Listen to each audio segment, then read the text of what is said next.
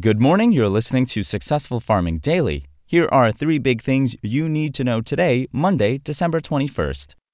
Our first big thing is as investors get ready for a shortened trading week, the grain markets look to start weaker Monday. In overnight trading, the March corn futures moved four and three quarter cents lower at four dollars thirty two and three quarter cents. May corn futures traded down four and a half cents at four dollars thirty four cents. January's soybean futures moved six and a quarter cents lower at twelve dollars thirteen and three quarter cents. March soybean futures are six and a half cents lower at twelve dollars seventeen and a quarter cents. March wheat futures traded ten and three quarter cents lower at five dollars ninety seven and a quarter cents. In the outside markets, the US dollar is higher and the Dow Jones Industrials are expected to fall by triple digits. The grain markets will close at 12 o'clock p.m. on December 24th and are closed on Christmas Day, December 25th. Al Kluis of Kluis Advisors says that investors will be watching South America's crop weather updates for price direction. It was another dry week last week across most of Argentina. The hit and miss rain pattern continued in Brazil. The week 1 and 2 forecasts again bring more rain to Brazil, while Argentina stays mostly dry. My source on Brazil reduced his corn crop projection for Brazil by 2 million metric tons MMT. For Argentina, he reduced the corn and soybean crop projections each by 1 MMT. Going forward, he has a negative outlook for crops in both nations, Kluis stated in a daily note to customers.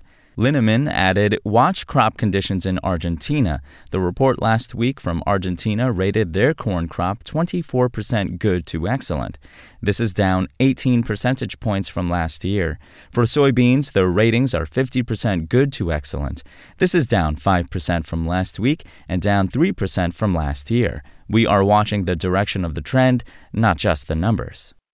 Next up, money managers reduced their net long positions or bets on higher prices on corn and soybeans last week, according to the Commodity Futures Trading Commission, but remain net long in both markets with tight U.S. supplies. For corn, managed money investors but their long positions by 11,279 contracts and added to their short positions by 8,009. The outside investor group remains net long the corn market by 228,307 contracts. Producers remain net short the corn market by 647,302 contracts. Last week, producers added 13,279 long positions while adding 1,749 short contracts. In the soybean market, managed money investors remain net long the market by 180,770 contracts. Last week, the outside investor group cut its long position by 1,926 contracts while trimming 4,860 contracts from its short position. The producers remain net short the soybean market at a total of 382,720 contracts. Last week, they cut their long position by 7,343 contracts, while cutting short positions by 6,668.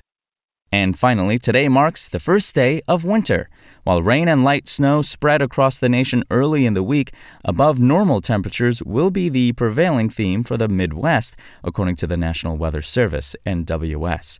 Another low pressure system is forecast to move across the Great Lakes today into tonight, accompanied by light rain, mixed precipitation, and or snow depending on the area over the upper Midwest, Great Lakes region, upper Ohio Valley, the northern mid-Atlantic, and the Northeast. Snow amounts should generally be light, but the central Appalachians could see 6 inches as upslope flow enhances the totals. Elsewhere, some light rain showers could linger today across southern Florida along a cold front, according to the NWS forecasters.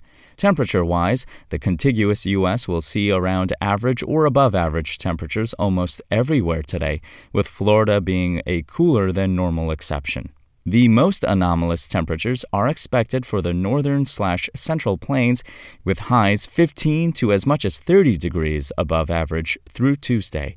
Cooler air should spread into the northwest Tuesday behind the cold front and progress into the Rockies Wednesday, the NWS forecasters stated. For a look at this week's forecast for South America's crop growing season, see Weather Trends 360. Thanks for listening. Follow more news on agriculture.com.